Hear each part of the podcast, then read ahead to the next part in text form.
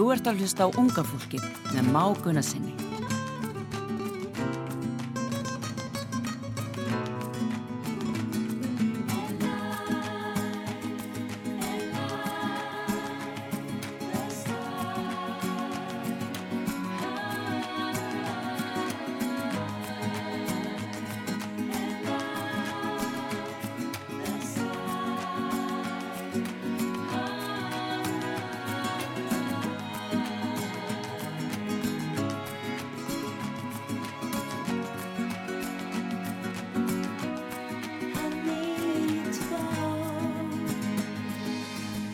Já, góðan dag, kæru hlustendur, þið eruð að hlusta á unga fólkið og Már Gunnarsson með ykkur á þessum fagra en samt örlitið skíaða fymtudegi.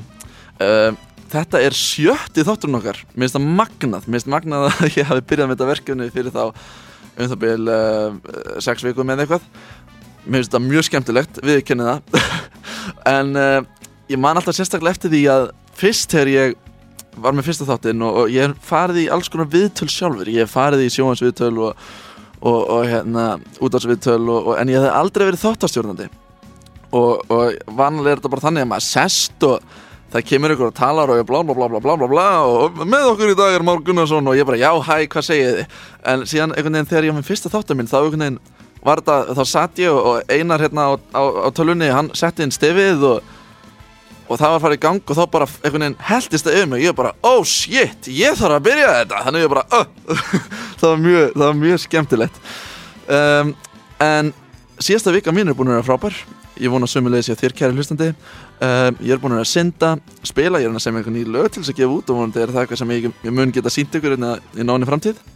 Og um, það er fyrsta sundmóti hjá mér bara núna í langan tíma, það er bara núna um helgin og það er Íslandsmeistaramót uh, í 50 metra lög og eftir það er ég bara komin í sumafrí úr sundinni í tvær þurra vikur. Verðið áfram með ykkur á sjálfsögðu. Uh, verðið eitthvað að spila um landið. Bara very, very, very nice. En uh, til mín í dag er komin Áslög Arna uh, dómsmálar á þeirra sæl og blessu, verður hjertanlega velkomin. Sæl og blessu, takk fyrir Ég segi gott Eða ekki? Jú Ég frétti að þú hefði bara farið upp á K100 Nei, ég var aðeins að villast í nýja húsnaði hérna, hérna Stíf dagskrá í dag var svona að reyna að klára allt fyrir sumafrí Eða ekki? Er þú að fara sumafrí líka? Hérna. Já, ég er að reyna að fara sumafrí Ég ætla að reyna að fara að fara að staða sem landi í næstu viku Eða það? Ok, geggjað mm. Hvað ertu lengur frí? Ég ætla að taka tvær vikur Ok. Og til að byrja með þarna núna um, En svo er, þegar maður er ráð þeirra Þá ber maður bara ábyrðað alls konar málflokkum Og maður veit aldrei hversu mikið fríð verður. Það kemur auðvitað í ljósviðrum En þá standi í skimunum og kemla eitthvað flúvelli Og alls konar sem verkefni sem Munu koma þrátt fyrir það að maður sé kannski á smá ferðalagi. Já, en sem betur fyrir áttu uh, síma og tölvu og getur verið kannski tengd en samt ekki tengd. Já, COVID auðvitað tók svolítið stór skref í því með fjarfundi og annað. Það lærðu fleiri á að nota tæknina og áttu þessu á því að það þarf ekki alltaf að vera á staðnum. Nei. það er hægt að vinna hvar sem er á landinu við ímistörð þannig að það auðvitað hjálpa líka og við getum alltaf e, leista þannig. En ég er alveg 100% stjórnsið það að þrátt fyrir að tæknin sé sniðu eins og þarna í þessu tilviki koronavera og hérna og hérna dómsmálar á þeirra í sumafrí að, að þá séu mannlega samskipti og ekki gegnum Zoom eða eitthvað alltaf, alltaf skemmtilegust. Þau eru algjört líkilatri Ég minna að særi fyrir að vera alltaf heima hjá þeirri í stofu bara að fara á fundi á Zoom og hérna. Nei, það varð alveg leðilegt til lengdar í samkomibanninu og svona þegar flestir voru heima að vinna. Ég var búður á eitt Zoom-fund í þessu koruna vera tímabili og það var eitthvað, hérna, eitthvað dæmi til sko Japans og hérna, þau vildu hafa mig eitthvað þar að tala eitthvað og, og það hefnaðist nú ekki betur en það að, að þegar ég skráði mig inn og var komin inn á fundin þá heldur þau að ég væri einhver, einhver veira eða vírus eða eitthvað og þau blokkiruðu mig. Ok, það er endur óöfilegt Það er óöfilegt en þetta var alveg fínt en þess að ég var eiginlega ekki beint að nenna þessu ég var upp í bústa þannig að þau blokkiruðu og ég bara, wow, hei, frí fyrir mig í dag. Þannig að það var ekki, var ekki sleimt En segðu mér aðeins frá þessu tímabili hjá þér hvernig er þetta búið að vera síðast líka svona Já, hvernig kom þetta inn á svona borðhjáðu fyrst? Sko ég man að ég heyrði fyrst af einhvernum sjúkdómi í framhandi landi þegar ég var í flúveil held ég bara til Norex í, í janúar mm -hmm. þá held ég að ég hef heyrt fyrst talað um þetta Já, ég þetta kemur svona fyrsta fréttin á Íslandi held ég um þetta sé 13. janúar mm -hmm. uh, með um það leiti og þá var svona komin einhver svona smá umræður um þessa veiru en, en strax þá að þá var því haldið fram að þetta myndi til dæmis ekki smittast ekki mikið millir manna og þetta færi ólíklega lengra en Kína það reyndist auðvitað síðan að vera kólránt Mm -hmm. Tómt kjæftæði svo þetta svona spinn þetta mjög hratt og uh, við erum farin, að uh, undibú okkur mjög vel áður en veiran kemur hérna það var algjört líkilega atriði uh, að meðan önnur lönd voru að fá aðla frá þessum há áhættu svæðum eins og Ítalíu, Norrlut Ítalíu til að mynda inn á þess að gera netta og við vorum að setja þess aðli í sótkví og náðum því svolítið betur utan um veiruna til að byrja með.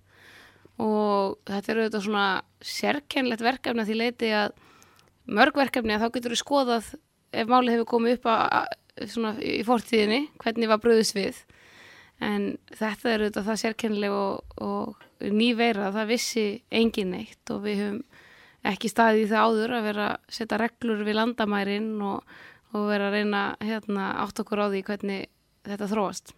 Mm Hver voru svona fyrstu skrefin svona þegar þið sáuð þið kannski fréttið um þetta ekki áður en að fyrsta fréttin kom eða, eða fréttið þið kannski af þessu bara eftir að einhver, einhvað hérna, fjölmjöla fyrirtækið gaf út upplýsingar varandi þetta? Já, það komu þetta svona frá alþjóða heilbröðsstofnunni síðan uh, það eru upplýsingar síðan breyttust rætt og það eru upplýsingar sem uh, alltaf veru vaktaðar hér og við áttum bara fundi í hérna janúar með uh, sóþóðanleikni og það var ákveðið fljótlega að vera bara vel á varbergi undibúa sig undir það, myndi veiran koma hérna, við ákveðum strax að hafa skýra góða upplýsingafundi um, sem reyndist þetta mjög vel til að allar upplýsingar lægi alltaf á borðinu af því að við varum alltaf að vita og læra meira og það þurfti að útskýra ímislegt uh, varðandi þetta og svo þetta bara svona tóku við dag einu og, og bröðust við sangað því auðvitað, með þessum helstu sérfræðingum mm -hmm. landlækni sótótanleikni og,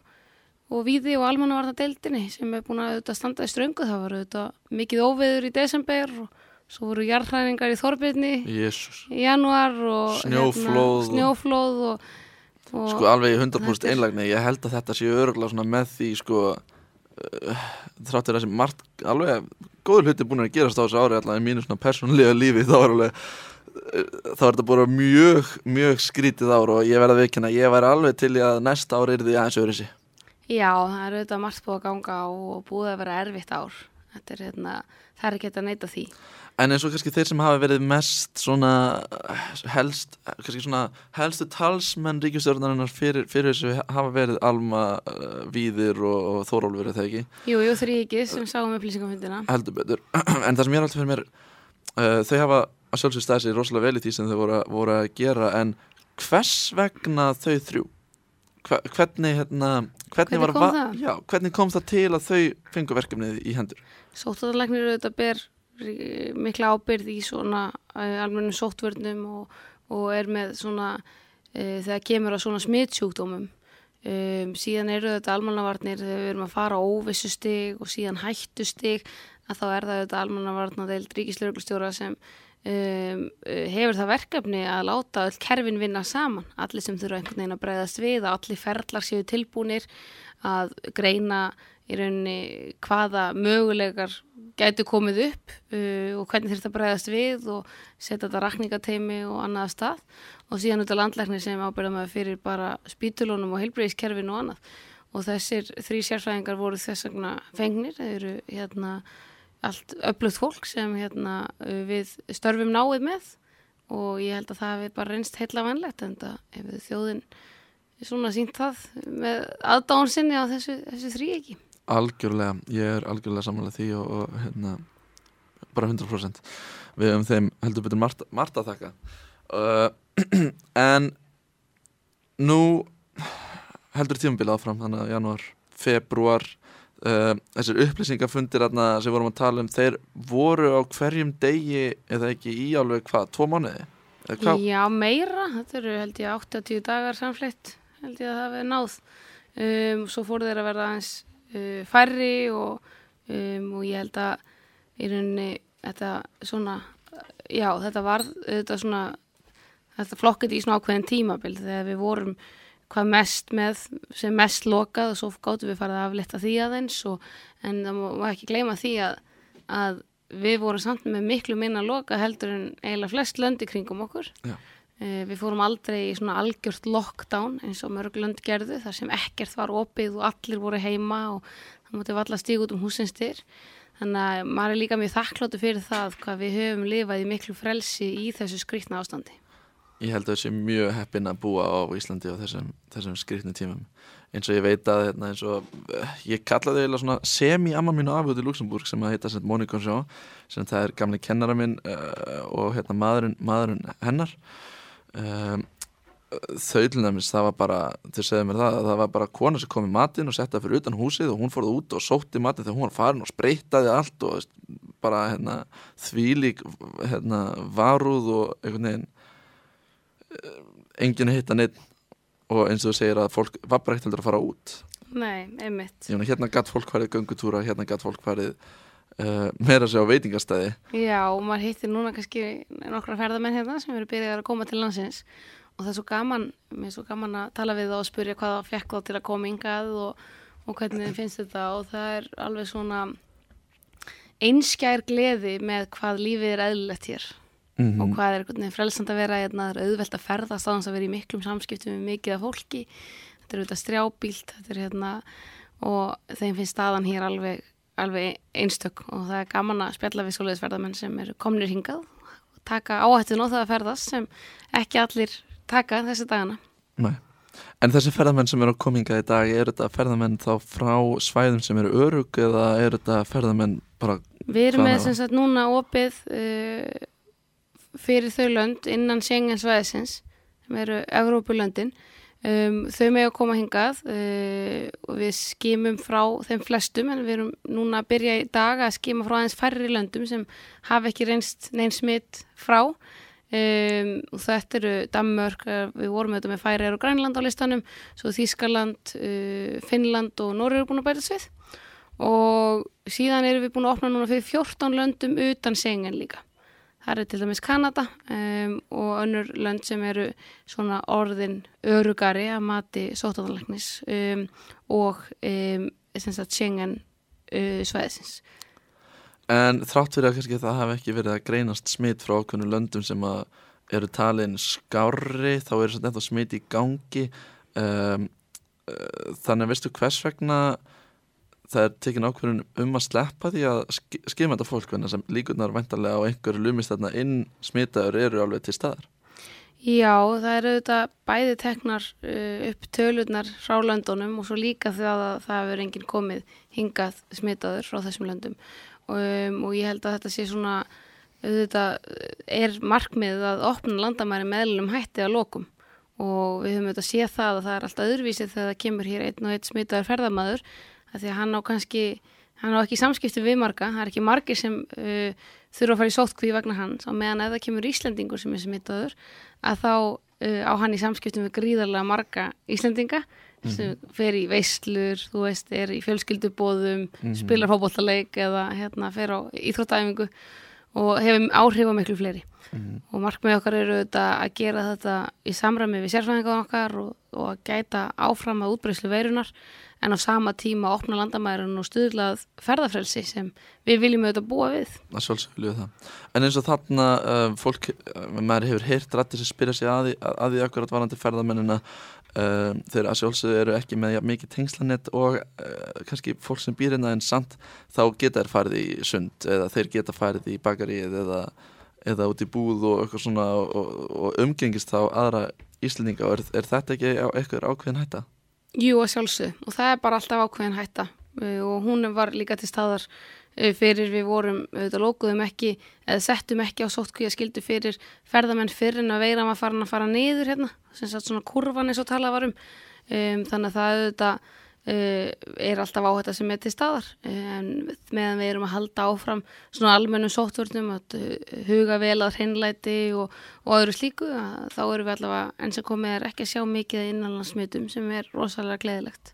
mm og auðvitað hérna er markmiðið skilst mér og, og auðvitað var það langt svona skemmtilegast ef allt er bara eðlilegt og ný en þegar það ekki komið bóluefni við þessu eða einhver lækning uh, sjáu þið fram á að í rauninni það verið hægt að opna þetta eitthvað almenlega aftur?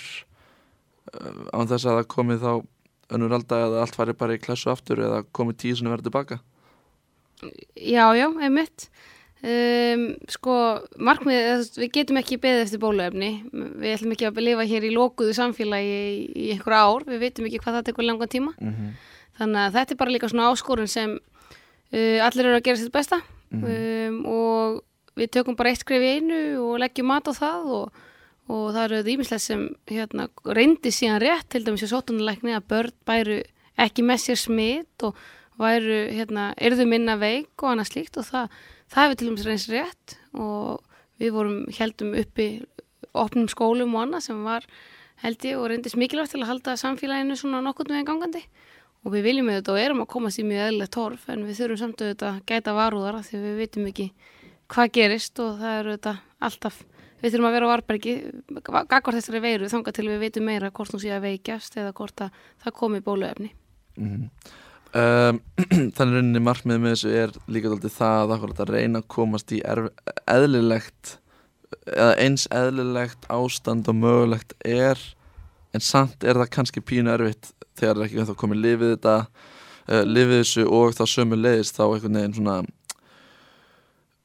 viljum við náttúrulega öll helst lifa lífinu eins. Já, ég held að svona, svona markmið okkar sé að við náum að lifa lífinu eins eðlilegu áður en samt með svona þeim sóttvarnaráðstofunum sem fylgja svona hreinlæti og að beita síðan sóttkví og smitrakningu og við munum halda því áfram mm -hmm. af því að leiðum við náum utanum hópin sem er í hættu að mm -hmm. þá getum við stöðvað útbreyslunar hrætt og það verður einst vel En sko þegar bólefni kemur, ef það kemur sem að vonandi verður bara sem allra fyrst uh, það þarf alveg svolítið margt eða ekki að gerast til þess að fólk fara að fá bólefnið þegar ekki? Það þarf fyrstulega að búa til það þarf að eh, pröfa það það þarf að testa það hvort það sé örugt, hvort það virki það þarf að framleiða það og það þarf að dreifa því og það þarf að gefa það.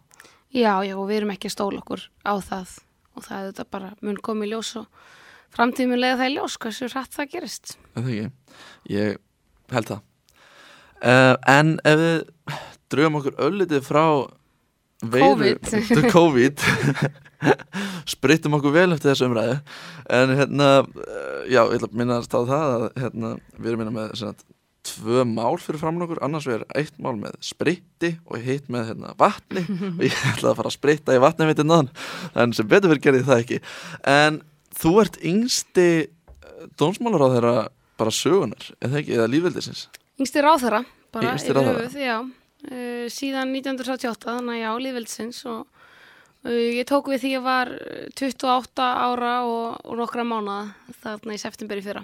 Pældi því. Og er 29 ára nú. Þetta er Íslandsmet. Þetta er Íslandsmet. Pældi því. Þú ekki segja það? Jú. Bæði í kvennaflokki og líðveldisflokki. Bara almennt. Ég minna að þú getur alltaf fundið betra Íslandsmet í sjálfum sér sko. En, en, en, hérna, þú ætlar að reyna að setja slíkt um helgina þegar ég... Jú, ég ætla að reyna að sjá hvort að mér takist að syngja, syndi eitthvað almennt bringusund. En hérna, hvað kom til? að þú sért yngsti ráðherra sögunar eh, á Íslandi?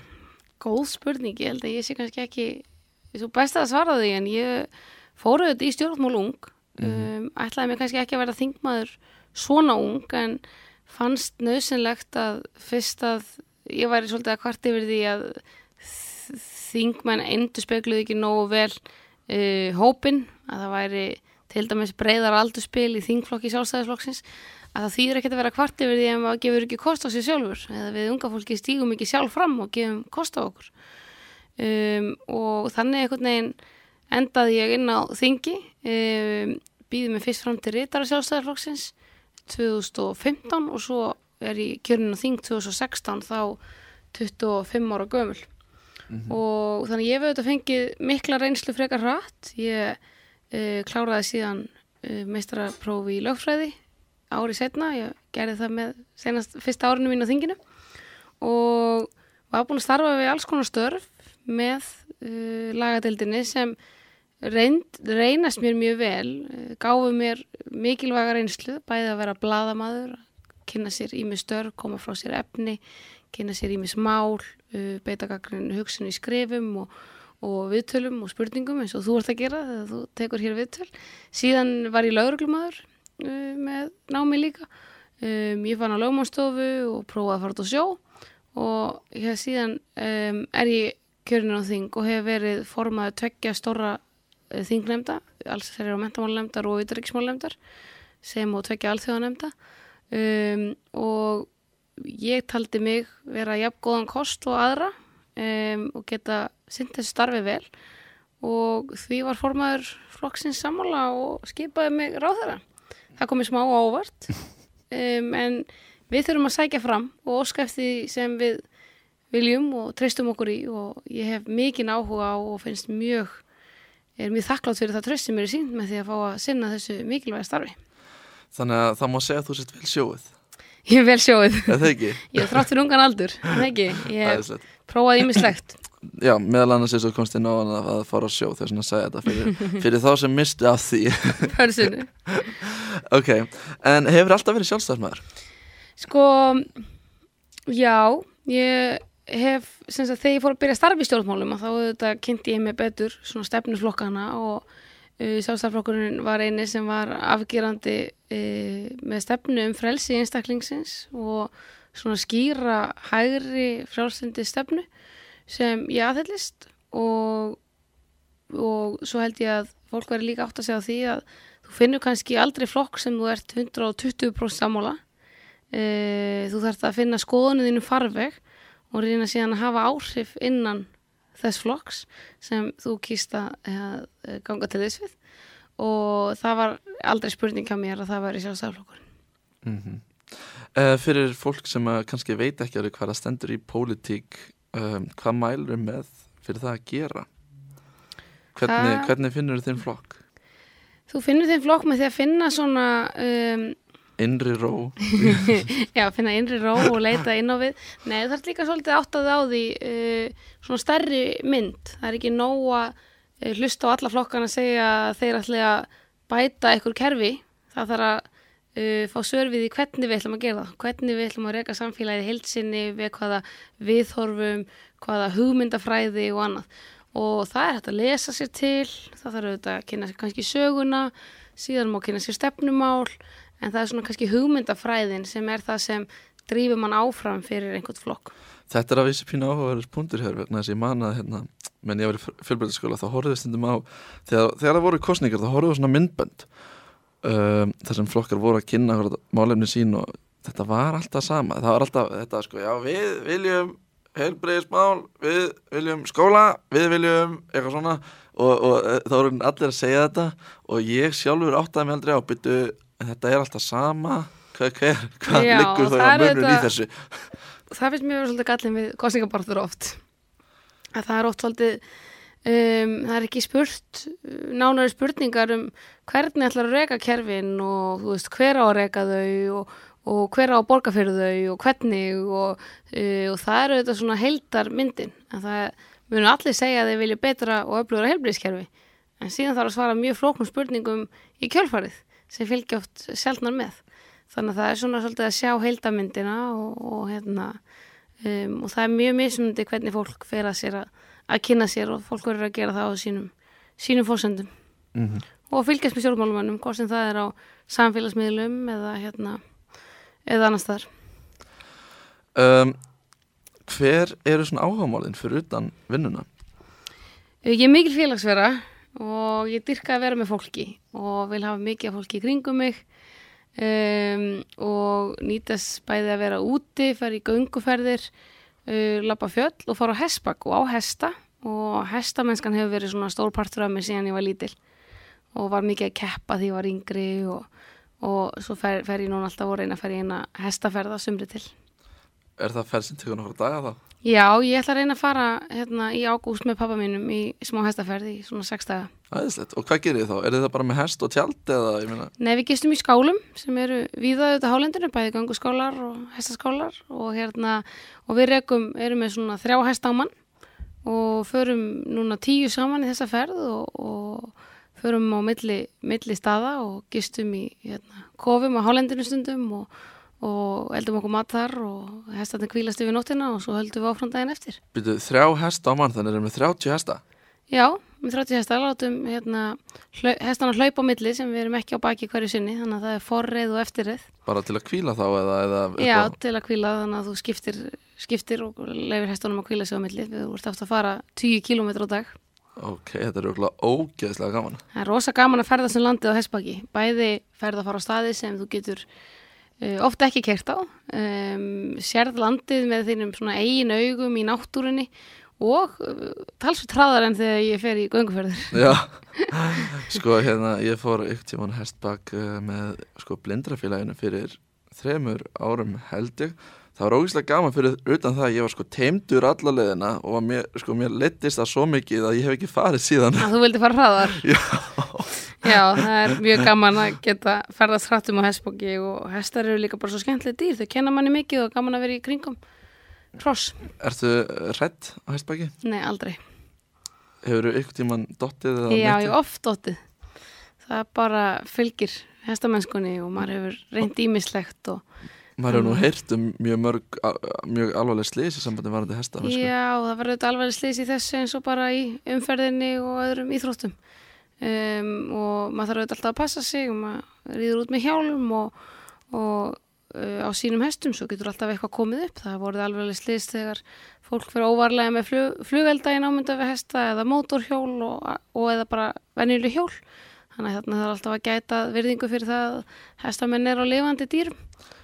Um, eins og hestaslís og, og allt þetta, myndur þú segja að þetta væri meira ætli að setja reikna eitthvað út hvort að þau séu yfirleitt út af þá mannavöldum eða hestunum sjálfum ég minna, er það knapinn sem gerir eitthvað vittlust eða er það hesturinn sem fælist út af einhverju utanákomandi áreiti Það er held ég rosalega misjamt. Ég veit ekki hvort það sé til, stundum er þetta bara óhöpp, hestur mistígur sig, svo fer það eftir því hvernig þú lendir og dettur og annað, hvort það hefur alveglega afleðingar eða ekki. Oft dettur fólk að baki og hérna, það hefur engar afleðingar, nema einn ein kannski marblett, mm. en svo getur það haft mjög alveglega afleðingar og það eru þetta bara eins og með annað og fólk bara reynir að fara eins varlega og, og hægt er.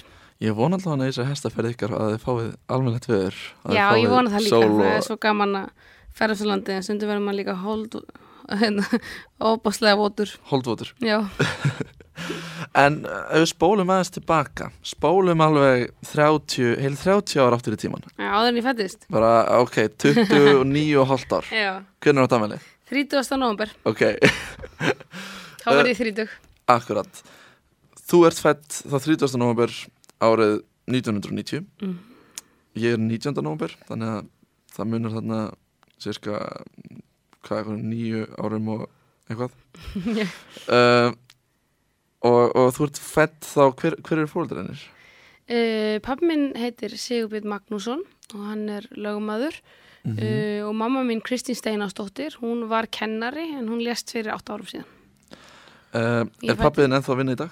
Já, hann vinnur ennþá sem lögumadur hefur reynst mér mjög vel, alltaf gott að leita til hans og við fyrir saman á Hesbakk og gaman eiga svona samilegt áhugamál með pappaðinum líka. Að það ekki? Ég get vel ímynda mér að, að, að eins, og, eins og þú hefur að læra að það hefur sniðut og, og það er að hafa hans að svona kíkja yfir allt efni með þér. Já, alltaf þetta svona það var alveg mjög dýrmætt. Það ekki? Hann var svo fulla, ég fór ekki MR eins og hann en hann var ánæður, ég fór í lögfröð Já, þú bættir upp fyrir þetta eitthvað aðeins. En uh, kæri hlustandi, þú ert að hlusta á unga fólkið Már Gunnarsson með ykkur og, og dómsmálar á þeirra uh, Við ætlum í ölsingar og komum aftur eftir öskamanstund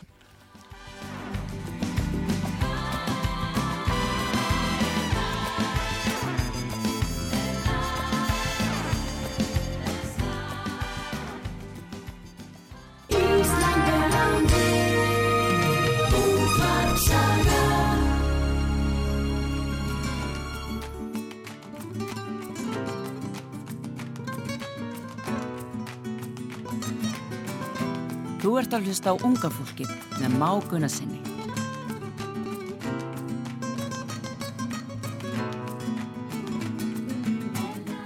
Já, komið sælablesið aftur eftir þetta stuttarlið uh, Þú ert að hlusta á Már Gunnarsson og unga fólkið. Við erum með uh, dómsmálar á þeirra í heimsókn. Við töluðum um COVID, við töluðum um hestamennsku og erum dottin inn í æskuna. Hæ, aftur, hvað segirðu? Ertu ekki bara jafn góð og fyrir þreymyndum Jú, jú, jú, hér er allt í toppmálum. Æðislegt.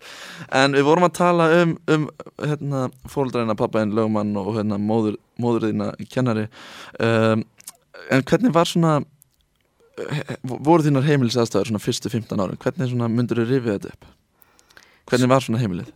Það var bara fjörugt og hérna við byggum fyrst í uh, hlýðunum og fluttum síðan fljóðlega í Vesturbæn þar var ég svona þangað til uh, í fyrsta bekk þegar við fluttum í ártúnsoltið það var bara mikið um að vera. Við vorum hvert áfram til að sinna okkar áhuga málum það var auðvelt að koma með vinn inn á heimilið og, og hafa gaman og hérna svo fórum við þetta reglulega í hestúsið Akkurat. Um, ég á bæði eldri bróður og yngri systur.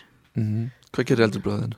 hann er tölunafræðingur Ok, það er alltaf mjög skemmtilegt orð fyrst mér, tölvunarfræðingur. Já, emmitt Ég er alltaf að hugsa sko, já, tölva og fræðingur. Töl, tölvafræðingur. Og, og síðan, já, heru, við þurfum að gera þetta stærra. Tölvunarfræðingur. Við erum alltaf mjög skemmtilegt. Þetta er góð mentin, hún nýtist víða í dag. Er það ekki? Já. Alveg, alveg pottet. Um, En hérna, sýsti þín er þreymur árum yngre en þú. Já, það jú, Og þegar hún var eins og hálsás þá uh, komist þið að því að hún væri með sjúkdóm, það ekki? jú, þá greindist hún með sjúkdóm og hérna um, og hætti að geta gengið og, og lappað og, og stiðist nú og stiðti svo mest að sinni æfi við göngugrind og er núna mest í hjólastól um, og uh, er með svona efnaskipta sjúkdóm Mm um, hefur verið í einstökum börnum svona lengst af og það voru mikil og góð samtök sem við nýttum okkur vel af því þetta er svona einstakur sjúkdómur sem uh, það er ekki fleiri með á Íslandi og fáir í heiminum. -hmm. og hún er þreim árum yngri en ég og við erum mikla vinkonur og við sískinn öll mjög náinn og, og ég lærði bara mjög mikið af henni. Hún þurfti auðvitað mikið stuðning og mamma fór að vinna minna til að vera með henni og annað og, og hérna og við bara erum svona frekar öll frekar náinn og góði vinir og, og, vorum svolítið svona, já, það var svolítið svona held í fjölskyldunni Það er gott að heyra, það skiptir rosalega miklu máli að, að fólk, fólk standi saman. Um, og, og eins og þegar þú komst að þessu uh, þá varst þú vendanlega hvað, fimm ára gömul eða, eða ekki? Jú, Það- ég vissi ekkert mikið hvað var að gerast. Nei, þannig að þú áttir ekkert á þessu fyrir í rauninni setna Sama með mig og sjónina sko, ég ætla að vera flugmaður þannig að ég var tíu ára. Já, einmitt. Síðan Nei, komst ég að því að ég er ekkert alltaf vinsæll. Manni þykir sumir hlutir mjög eðlegir þangað til hérna svona fyrst og það er oft bara líka mjög jákvætt. Já, og láti ekki hérna hugan hamla sér fyrst um sinn. Algjörlega og eh, sko, það, eins og þessi flugmannspæling hjá mér, ég man þetta vel eftir, eftir þessu vegna þess að sko, það spurði mig einhver Már, hvað ætlað þú að verða þú ert stór? Ég sagði, ég ætla að vera rútukall. Og hérna og þá segir einhver, já, þú getur það ekkert. Og þá ákveður í staðinn fyrir rútukallin sko, það, er alveg miklu skárra. En, en eins og þið alist þá upp með, með systur ykkar og, og svona funduðið lendið ykkur um erfileikum varandi það að gera? Eitthvað varandi það aðgengi mögulega eitthvað varandi Já, það er svona skólan kannski bara svona almennt uh, meiri áskoranir og hvernig það þarf að klíma, líma við kerfið og hvað þarf að tala ræða við marga aðila og hvað þetta er hérna uh, mikil vinna fyrir foreldra ofta tíðum og hérna um, en svo líka bara baróta við það að uh, hún svona fá að lifa sínu frjálsa lífi. Um, og ég fann ekkert mikið fyrir því nema bara að verða, þurfa að verða kannski sjálfstæðari og hérna og svona láta fyrir mig fara til að hérna minna, minna fólk á að ég fái sem aðtegli og, og hérna yngri sýstir en hérna, nei nei en um, síðan auðvitað bara býr hún núna uh, sjálfstæðu lífi með notendastýra persónulega aðstóð Mhm. og það eru auðvitað uh, hún er á frábæri stað og það bara áttu fóreldra minna uh, fyrir hinnum ímsu uh, atriðum svona gegnum hennar líf sko. Og svo auðvitað læri maður svo mikið af fjölbreyttu fólki. Og hérna ég held að maður sé viðsýtni og umbyrðalindari fyrir vikið. En eins og núna býrum þú ekki heima hjá fóldurinn býr íbúð uh, undir sem er sem sagt nálagt pappa mínum. Mm og, og hérna uh, akkurat. Og, og erum það bara með einstakling með sér sem að Já, þetta er svona NPA þjónusta þannig að hún er alltaf með einstakling með sér sem hjálpar henni að lifa sínu, já, sínu lífi. Þannig að þá er hún bara og það virkar auðvitað svona, þeir sem þekkja það ekki að þá er, auðvitað, er þetta bara svona framlenging uh, til þess að hún geti gert alla þá hluti sem ég til dæmis get gert að, að keira og, og vesli matinn og, og að hitta vinni sína og að þá getur hún hitt fólk á sínum eigin fórsendum að þurfa kannski aðstóð frá þeim. Akkurát og líka eins og þarna akkurát að fá utan til einstakling til þess að vera með sér í þessu ekki bara alltaf stóri sýstur eða, eða pappa mm, eða Það er mikið frelsi í því og fólk kannski átt að segja ekki á því uh, hvað það er svona hamlandi bara fyrir einstaklingin að þurfu alltaf að fá aðstóð frá fjörskildu uh, og hvað það er mikið frelsi í því að vera bara með sinn eigin aðstofmann sem hérna, hjálpa manni við svona hefur vennilega daglega líf. Mm -hmm. og getur þú hitt mig bara þeim fórsendum að vera bara sýsti mín. En það ekki, ekki bara hérna, hjálpa mér að gera hitt, gera hitt og gera þetta? Já. og er hún í einhverju svona einhverju vinnu? Hún er í alls konar verkefnum og hefur verið að prófa alls konar svona vinnstadi og, og, og hérna um, mikil uh, áhuga konar er að syngja hjá valgerði og á sér alveg alls konar áhugamál. Það er ekki, það skilt svo miklu máli í öllu sem maður gerir að, að hafa áhugamál. Ég held að þurfu allir að það halda Algjörlega. Hvað væru við ekki fyrir áhagamálinn? Ég segi það, njóta lífsins. Nákvæmlega. En uh, síðan nú lendið í öðru, öðru hvað, ekki, ég ætla ekki að segja óhappi heldur, svona Já. annars konar erfileikum þegar hérna, það líður á. Mammaðinn grínist eða ekki með krabbamein. Hvenar var það? Það var bara því ég var útskrafast úr Vestló mm. uh, og hún lest tveim árum setna um, og uh, það er auðvitað svona að missa fóreldri ungur er greiðilega erfitt en maður er á sama tíma mjög þakkláttur fyrir þó þann tíma sem maður fekk um, og hún auðvitað barðist bara við krafminni eins og hetja og átti góða tíma enn á milli og, og, um, og les svo þarna í lokast 2012 Já, ég samrækist með það.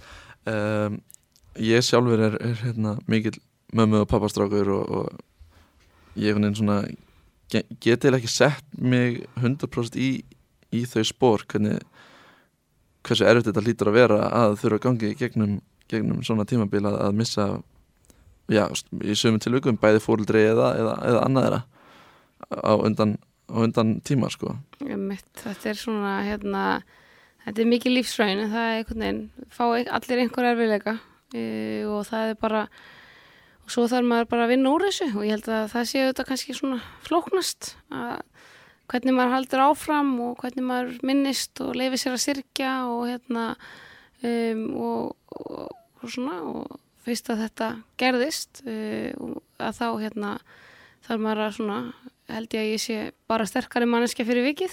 Þannig að þú hefur fengið ykkur að svona reynslu Já, auðvitað. Af öllum erfileikum er eh, einhver reynsla sem hlýst. Þetta er bitur reynsla og maður vil helst ekki... Maður hefði ekki viljað upplifa hana. Eh, það er þetta svona sorgin, kannski sárust fyrir því sem hefði átt að vera. Að hún get ekki fagnað með mér á stórum stundum eða verið með við hlið ímsum eh, svona stærri atbyrðum í mínu lífi.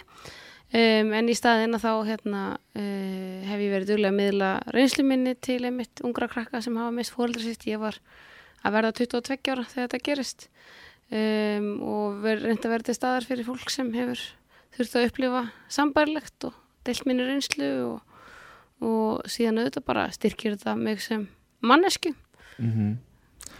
Hafði þetta einhver áhrif á, á fjöls vantanlega hefur þetta áhrif en hvernig áhrif myndur segja þetta að við haft á, á, á fjölskyldulífið? Það er auðvitað bara svona kift út úr heili mannesku, út úr fjölskyldulífinu og það er bara ofbúslega sárt og sérstakt og Já. breytir eiginlega bara öllu og þú þarf svolítið að svona það þurfa allir að fara þessi annan gýr og hérna og læra svolítið svona upp á nýtt Og myndur þú segja að þið hafi staðið vel saman í gegnum Já, þetta tímabil? Já, bætt að þetta hjálpaði mjög til hvað við vorum góði vinir og hvað við höfum alltaf verið náinn og það eru þetta leikilatrið í sorginni líka að, að það þau sér gætlir á sinn hátt en að leita líka hugun í fjölskyldinu sinni og geta glast og geta átt goða daga og, og við fögnum ammalinunar á hverjum degi og heldum hann bara sem hátíðisdag mm -hmm. um, En eins og eftir svona áfall hvað heldur að fólk almennt geri? Hvernig heldur að svona hinn almenni einstaklingur bregðist við svona gríðarlega áfalli? Það er rosa persónubundið og hérna fólk verður auðvitað að finna það svolítið út frá sér en það verður bara ég held að allir þurfu að gefa sér tím í það ekki að fela það eða reyna að finna ekki fyrir því. Og það sé svona leikilatriði að leifa sér að líða illa, að leifa sér síðan að líða vel þegar það er þannig likur á manni og hérna uh, og eiga, eiga sér bara misverðna daga og geta að tala við ykkur. Myndur segja að sumir kannski reyna að halda sínu gamla lífi áfram og, og leifi sér ekki að að sirkja og, og, og svona Flesti lendur í því að svona reyna einhvern veginn að íta sér frá sér og að það er líka nöðsynld að, uh, að komast í einhvers konar eðlert horf eftir sorg og eftir erfiðleika. Þannig að þetta er svona fín og erfið lína og, og það er ekkit rétt og ekkit rámt. Fólk það bara svolítið að hérna, finna það með sjálfu sér og passa, sig, passa upp á sjálfa sig. Mm -hmm. Fólki í kringu sig. En um, þú tekur eitthvað frí eða ekki? Eftir, eftir þetta úr þá skóla og og öllu, eða hvað? Mm, ég svona uh, mingaði aðeins við mig í skólanum. Þetta, það var gerist uh, í loka árs, þannig ég sleppi þeim prófum sem svona byði mín uh, það haustið þá haustun, þannig að það tefið mig aðeins í laganáminu. Mm. um, en það þýðir ekkert að svekja sig á því. Nei, það, skiptir hérna, í sjálfur sér engum máli í, í stóra samkinu Nei, maður þurfti bara að gefa sér þann tíma sem hérna maður þurfti og hérna og það er ekkert uh, það er bara verkefnið og síðan bara byrjaði ég aftur í skólanum og bara tók kannski, tók aðeins minni önn svona, aðeins færri einingar og, og bara fór þetta á mínum hraða og fannst oft erfiðar kannski að læra heldur en að vera á fullu til dæmis í pólitíkina því að í því svona glemdi maður sér frekar mm -hmm. heldur en að sitja bara einn og lesa Já. það var kannski, hérna, þannig að maður þurfti svolítið að finna uh, hvað hendaði manni og, og hérna, og bara passa upp á sig Fannst þér skólinn stiðið vel í gegnum þetta tímbil? Já, háskólinu er þetta bara, þú veist, þú hefur ákveðið frelsi til að hérna svona ráða hvað þú tekur mikið af einingum og þegar það kemur eitthvað svona upp að þá bara eru allir mjög skilninsríkir. Mm, það skiptir, það skiptir miklu máli. En hvenar fórstu fyrst að að bjóða þig fram og fórstu fyrst svona að, að krukka í, í pólitíkina? Svona eftir Vestló um, þá fór ég aðeins svona verða forvitin og mæta og sjá og kannski engin svona eskuvinkonum mín hafði mikið áhuga á því með mér þannig að ég þurfti svolítið að svona finna, finna út því. Um, og síðan býðið mér fram sem fórumæður heimdallar 2011 sem er félagsjálfstæðismanna ungar sjálfstæðismanna Reykjavík. Hann að gaurinn með, með trompetið, með hornið. Já. Það er ekki, hann er í góða fræðinni Jú, jú og brúin sem að, hérna, sem að blæsa upp. Regnbóðabrúin þetta er hérna uh, heimdallir og svo er önnu félag sem heita Týr og Þór og alls konar. Var það allt sjálfstæðsfélag? Stefnir, já, allt sjálfstæðsfélag og hérna, þannig ég var formadur heimdallar í tvö ár, síðan svona dreygið mig kannski aðeins út og um, en síðan fer ég í reytaraframbóð fyrir eitthvað óvænt um, á landsfundi sjálfstæðsflokksins um, 2015 og þá var eiginlega ekki aftur snúið og þá hef mitt hérna uh, er ég bara í lagadeildinni í meistarnáminu og hérna og þá er ég orðin rittari stæðstæðst stjórnmálflokks á Íslandi í, í svona sem áhugamál. Ok, en það að vera rittari stæðstæðst stjórnmálflokks á Íslandi situr það bara og hérna, er þetta eins og í bókunum það bara fundur er settur og þú bara fundur er settur og, Nei, þetta er ekki þannig rittari, þetta er ekki fundarrittari Þetta okay. er annar varaformaður flokksins, þannig að þetta er svona í fóristu flokksins. Ok, þannig Já, já þannig að ég var þar í tvö ár 2015 uh, uh, og endurkjörin síðan 2017 mm -hmm. um, og eða átján, já, var fjá, rúm, rúm tvö ár. Og um, síðan verði ég ráð þeirra 2019 og hætti þá sem rítari þar sem uh, í fóristu mig ekki vera þrý ráð þeirra samkvæmt skiplasreglum Ég sá bara þá... þið fyrir mér í anda bara með svona blaðrúlu og, og penna. Einmitt, nei, er, þetta er svona En er það ekki gert samt? Jú, jú, það er hérna, haldna fundagerðir en það eru starfsmenn sem gera það. Já, ég meina, ekki, var ekki nóg að taka þetta upp samt? Það er eitthvað að skrifa þetta lengur í dag. Það er góð spurning hvort það þurfi ekki að nota tæknina þess Ég sá eitthvað tíman eitthvað, eitthvað svona frétt að væri verið að reyna að finna svona svona eitthvað svona Siri fundar gerðar uh, rittara þannig að uh, hún myndi bara að skrifa allt upp fyrir bara eins og dictation í símanuðinum Það væri voðalega þægilegt. Mm -hmm ég sjálfur nota það rosalega mikið þegar ég skrifa ennsku og svona, þá bara hérna, tala yfir síma minn og hann bara skrifa þetta allt niður fyrir mig. Já, einmitt. Hann áða að vísu til að gera okkur villur og snúa setningunum alveg á kvól og það getur endað mjög illa. Já, einmitt, ég skil. Nei, það er tæknin er alltaf að batna. Já. þetta er svona að verða betra. Og við erum auðvitað að fjárfesta í svona íslenskri hérna máltækni sem gerir það að verkum að, hérna, að íslenskan verði svona gildi í hinnum stafræna heimi mm það er mjög mikilvægt. Það er það. En hvernig sérðu svona framhaldi hér? Núna voru að tala um sumafríðið dáðan Þú ert Já. að fara bara eitthvað að ferast um landið núna í næstu viku. Bara hafa það næs og hérna, eitthvað tíman setna með haustinu þegar ekki fara í hestaferð og Jú, Og svo byrja ég bara að vinna eftir Veslumanna helgi og það eru þetta ímis mál sem býða Mhm. það eru fjölmörg mál á borði dónsmálur á þar hverju sinni ég er auðvitað að leggja fram ímis frumvörp í, í haust, ég er að vinna nýja almannavarnastefnu til að mynda. Eh, það eru auðvitað stór mál, hvort sem það er domstólarnir, hvort uh, það er lögreglan, uh, síslumenn, rafræn þjónusta eins og nú er komin rafræn aukuskýrteini. Uh, þetta er allt áherslu mál hjá mér, það eru auðvitað síðan ímismál, mannsalsmál, peningaþvættismál, útlendingamál, ímis frelsismál, ég er að leggja til að leggja niður mannanafna nefnd. Það er ímismál á dagskrá, við getum talið lengi upp hvað, hvað er hérna undir ráðnættinu þjóðkirkjan, hérna ég bara fangelsismálin og fleira og fleira. Og það eru bara ímis verkefni sem ég er rosa spennt að halda áfram að sinna. Ég, hérna, um, og svo eru þetta kostningar á næsta ári og þá veit maður ekkert hvað býður sín. Nei. Uh, Og hérna En við tökum alveg bara tíu ára stökk Þú veist, hvar, vi- hvar sér þið fyrir framtíðinni? Bara áfram í sömu stöðu og Pólitíkin er svo óáreðanleg, þú veist aldrei hvað gerist og hversu lengi þú fær tækifæri til að eh, sinna pólitíkinni. Um, ég sé pólitíkin ekkit endilega sem æfistarf. Uh, ég er auðvitað bara mjög og gegni þessu og gerir mitt besta í þessu starfi eins og er og svo verður svona framtíðin bara að bera það í skauti sér hvað uh, hvað tekur við. Ég sé fyrir mér ímsum öðrum störfum í framtíðinni en uh, í dag hef ég mikinn áhuga á stjórnmálunum. Mér finnst þau mjög skemmtileg Uh, þetta eru auðvitað stór verkefni en ég nýtist að sinna þeim og ég bara ætla að gera það á meðan ég hef bæði tækifæri til og, og nýtast.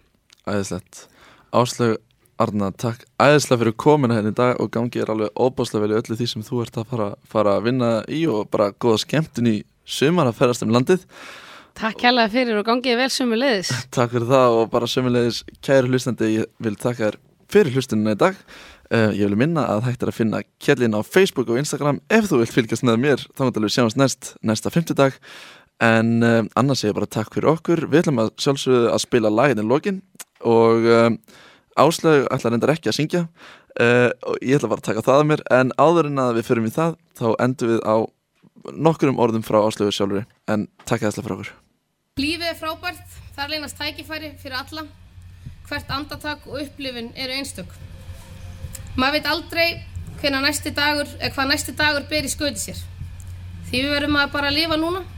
Ég vil njóta hvers dags og vera sátt í dagslokk því að dagurinn verður ekki endurtekinn. Það er erfitt, en stundum tekst það. Og ég sakna mömmu minnar á hverjum deg. Ég mun gera það áfram og minnast allra þeirra góðu minninga sem við áttum saman. Það er ekki síst mikilvægt að brosa og þakka fyrir þau ár sem ég fekk með henni sem eru langt um fleiri en margir fá. Fyrir það er ég þakklátt. Takk fyrir mig.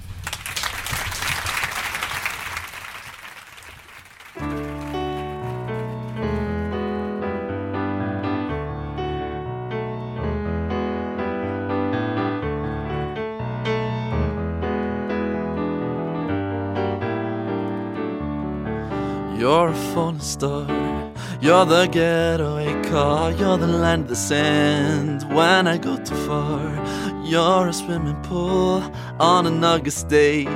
And you're the perfect thing to say. And you play coy, but it's kind of cute. And when you smile at me, you know exactly what you do. Baby, don't pretend that you don't know it's true.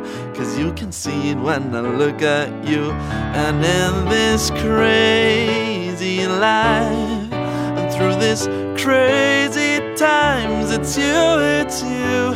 You make me sing your every line, your every word, your everything.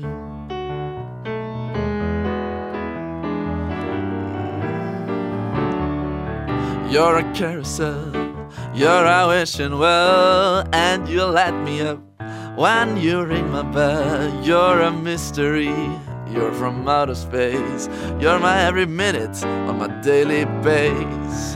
And I can't believe, baby, that I'm your man. And I got to kiss you, baby, just because I can. Whatever comes our way, I will see it through. And you know that's what our love can do. And in this crazy crazy, times, it's you, it's you. You make me sing your every line, your every word, your everything.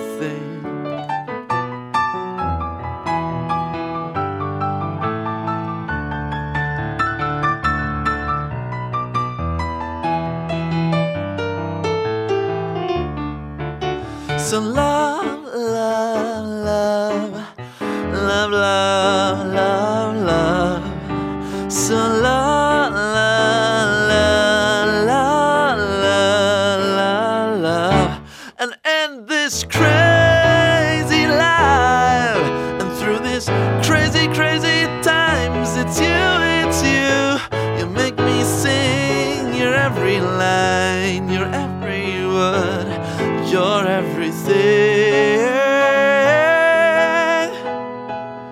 your every song.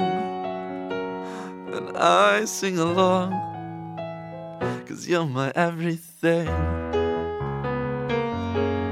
Yeah.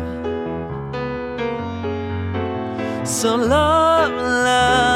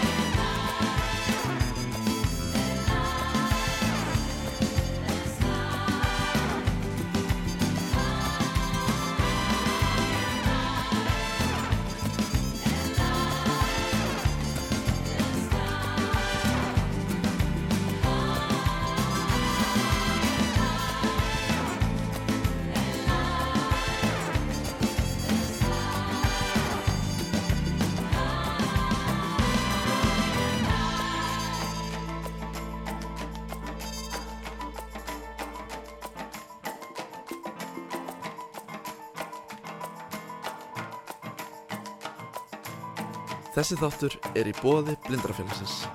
Unga fólkið með Má Gunnarsinni.